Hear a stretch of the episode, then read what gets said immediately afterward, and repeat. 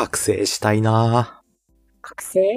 今寝てるってこと？いやー、そっちの覚醒じゃなくてさ、感覚の核に世俗のせ。覚醒。ああ、感覚。そっちの感覚か。隔離の核か。うん。なんていうか、覚醒遺伝って言葉あるじゃん。祖父母が持っていた形質を孫が発言するっていうやつ。自分の、この場合、限定して祖父について、すごい能力や才覚を持っていたエピソードを紹介することによって、自分もそのようなことができるのではないかと語ることができるんじゃないかと思って。祖父母を根拠にするっていうことか。そうだね。エビデンスとして示すことで。というわけで、こんなことをしようかなって思い立ったんですが、いかがですかね？うやうやしく承認を求めてくる。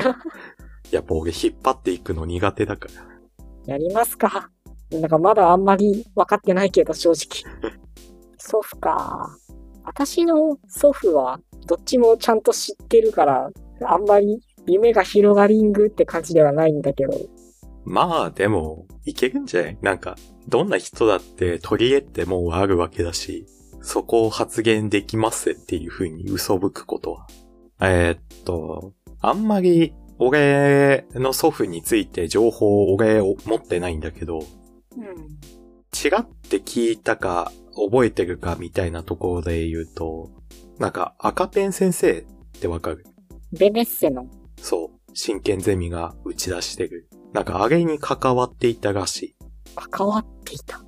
具体的に何をしていたのかはよく覚えてないんだけど。世代的に、まあ、うん、おじいちゃんが、そうだね、働いてた頃に赤ペン先生が生まれたってことなのかな。設立に関わったっていう意味なのかな。まあ、それくらい大きく夢見ても全然いいと思う。だって赤ペン先生って確かなんか、バイトみたいなもんでしょ。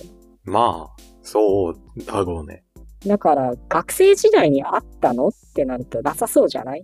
天のおじいちゃんが。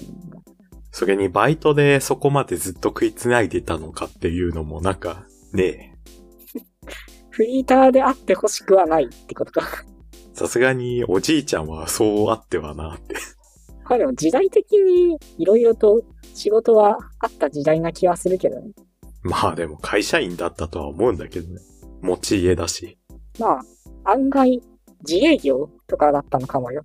繁忙期ではない時のバイトとして赤ペン先生をやってたってこと。内職みたいなね。それで、赤ペン先生だったら、プラプラとするフリーターの能力を今も俺は受け継いで。そうなのか？それでいいの？っていうか、おじいちゃん、プラプラしたフリーターだって結論になっちゃったの。さっきのね。だって他にあんまり持ってねえんだよ。赤ペン先生に対するイメージが悪すぎるな。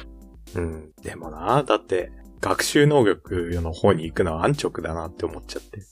別に語る必要もなく俺は頭がいいし。うーん。祖父は、そうだな。ある祖父、あ ある祖父っていうかまあ、二人しかいないんだけど。まあ私の祖父は、新幹線の車掌を一時期していたっていうふうに聞いて、えー、ん？一時期？まあ転職ぐらいするか。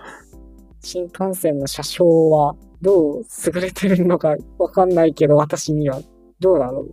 アクセルとブレーキはお手のものなの？でもそれは運転士じゃないん？ああ、そっか、車掌って言ってたか。うん。車掌？車掌って何すんだ？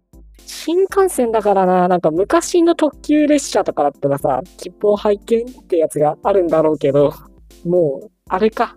あの、指定席に、なんか、勝手に座ってるやつをどかす。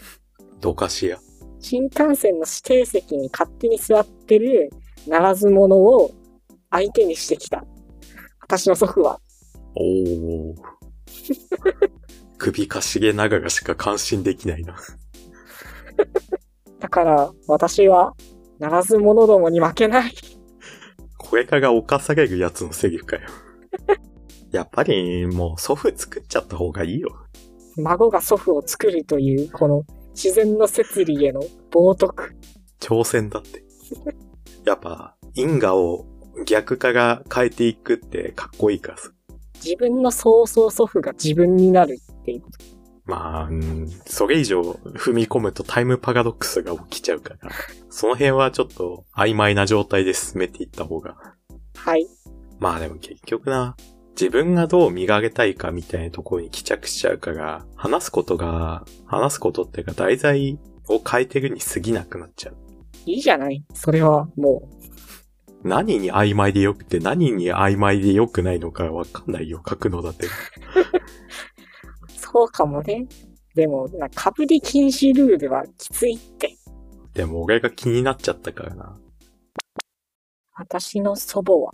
祖母はな祖母って祖母単体で活躍するけど、それゆえに孫にとって受け継がれるものがそんなないっていうか。そうだ、祖母はね、唐揚げを油から素手で取れた。でも私には真似できなかった。受け継げてない。やっぱ祖母の強さってな 祖母単体で終わっちゃうから。やっぱ継いでないな祖父の力って自らに宿るけど、祖母ってサポートキャラだから、唐揚げをする場面とかがあったら、角館の祖母がサポートでぴょんって出てくることはあるのかもしんないけど、こっちに跳ねてくる油をパッ自ら湧き上がってくる力によって、唐揚げを素手で揚げることは想像しづらいな。まあ、もしかしたら、物を受け継いでもいいのかもな。遺品？うん、まあ、遺品っていう形でもいいけど、まあ、遺品と言ったら時計？時計と言ったが、あと、腕時計とか懐中時計をイメージしてたけど、結構でかいの来たな。まあ、おじいさんの古時計も鳩時計だろうし。柱時計だと思うよ、私は。あ、そうだ、新幹線車掌ネタは使えるかも、時計と言ったら。日本の鉄道は定時性に優れていると言われるから。時間に厳しい。私とは真逆だ。どうせ格納だってもう腕時計つけないでしょ。うん。アイカツの腕時計持ってるし、なんか、また今度発売するらしいから欲しいなーって思ってる。祖父から受け継いだアイカツの腕時計が。アイカツの年代が謎になっちゃうな。まあ、それを格納立ての孫に受け継いでやってもいいのか。カレンダーガールの盤面のデザインが施された可愛いやつね。アイカツ格言も出てくるし。まあ話は変わるけど、バイトとかにつけてく腕時計は、まあアイカツじゃないやつがあるけど、カシオの安いやつなんだけど、後で知ったことには、まあビンラディンが同じ腕時計を愛用してたらしい。爆弾の材料として。やっぱカシオは時間に正確だもん。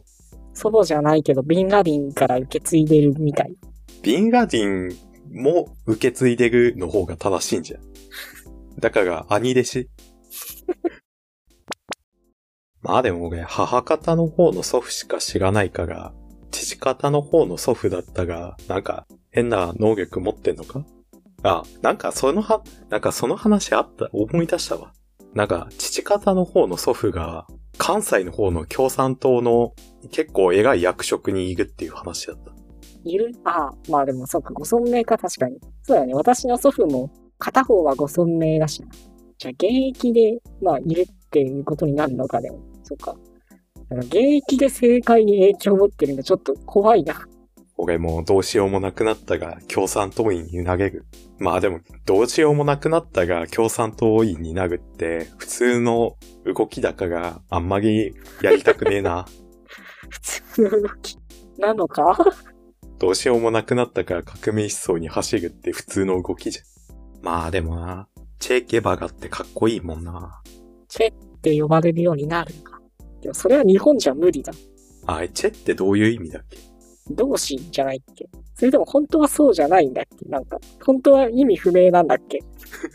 相性みたいなもんだ。呼びかけの時に。ああ、やっぱ挨拶に意味、意味する単語っていうことなの。あ、じゃあ別にやっぱり同志とかではないのか。うん。じゃあ俺は、おはよう点として。なんかいいな、おはようって。朝10時の番組じゃ。まあでも、磯野桐子も9時半くらいですでに遅く起きた朝はって言ってた気がするから、10時はおはようではないんだろうな。じゃあ遅く、遅ようてな。やだよ。完全にそのキリコに乗っ取られちゃった。遅ようって言い方、午前10時ぐらいのラジオパーソナリティの挨拶みたいでやだ。じゃあ、24時間おはようございますの世界がいい。まあそういう世界もあるらしいけど。日本語ってやっぱりな、どんな場面でも使える挨拶っていうのがないか？はい、じゃないってこと。まあ、やーとか、よう、どうも、どうも。どうもいいじゃん。どうもてん。どうもくんと似てるなどうもてん。まあでも、どーもくんっていい言葉だから、まあ、どーもてんもいっか。日本の革命家。